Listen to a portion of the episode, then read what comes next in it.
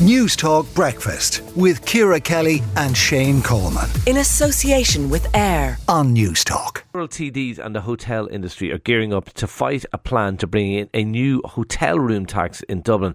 A report was published yesterday revealed a tax on overnight accommodation could raise more than 12 million euro a year for the capital. Uh, Daithí Doolan is a Sinn Féin councillor for Ballyfermot, uh, Drimnagh. Daithí, what do you make of this proposal? Are you in favour? I, I think it's a, a, an excellent proposal. I think it's worth exploring. I think it's worth also noting that uh, Sinn Féin have put it into their budget proposal over the years. I think 10 over 10 years ago we were uh, strong advocates for this and we were dismissed out of hand. So I think it's now coming to realisation that it is one way of identifying an independent stream of funding that the city badly needs we are we, we need this funding uh, for essential services, community services, um, for recreational services, for maintenance issues, all these issues we need the money for.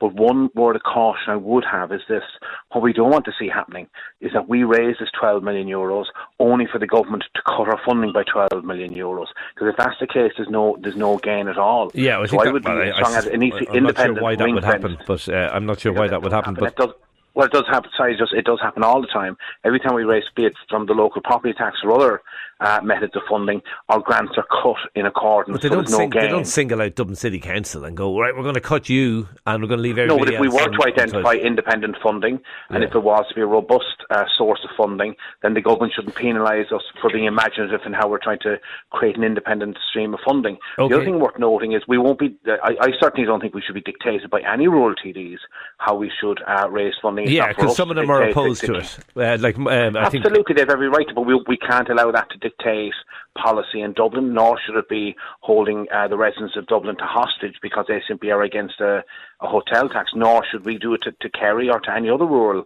Okay, uh, the Irish we, Tourism we Industry Confederation, they're an umbrella group for hotels and uh, uh, pub owners and restaurants and so on. They have previously said they would strongly oppose the tax. They think it would drive Dublin businesses into insolvency. No, I, I disagree with that. I think uh, we we have a very vibrant tourist industry here in Dublin. I think we're coming out of in the post-COVID figures would show that.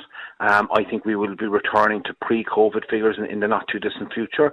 Uh, we see the hotel industry continues to build hotels in Dublin. Uh, there's, there's several dozen planning applications for hotels in Dublin. That wouldn't happen unless they believed that their industry was vibrant and could absorb those amount of hotel rooms. So I think there's a contradiction in there, but we will engage with them. We will have a robust debate with them and a discussion with them, but we will inevitably make a decision that's the best for the residents of Dublin that we represent. Is this likely to happen? I hope it will happen. It's something we've been advocating for for a number of years. I'm glad to see it in black and white. I'm also glad to see uh, cross-party support for this from Fianna Fáil and the Greens, because when we have been advocating for this over the years, those parties dismissed it out of hand. Yeah. I'm glad to see it on the table. It's a realistic, it's it's it's viable. I think it shows an independent source of funding that we've always been advocating for. Okay. Because we need democracy that's local. One independent source, of, one independent source of funding you haven't been so keen uh, to embrace uh, is the property tax, because every year Dublin City vote for a 15% discount in, in the local property tax. Is this not at variance with that that approach? No, not at all, because this is not a tax on somebody's home. The local property tax is is not sustainable. I think all political parties realise that. Oh, it's very sustainable. Fine Gael, no, Fine Gael have been clear, very, very uh, uh, critical of it this year. Um, I think that that's borne out in the in the representatives in Dublin City Council. I think we're committed to getting rid of local property tax once we're in central government. Uh, we we are looking and exploring actively exploring other options to raise money to ensure that the people of Dublin continue to get the services they deserve and develop those services. And this is one means of doing exactly that. And it's not a taxation on people's homes. No, it's a taxation on people's holidays.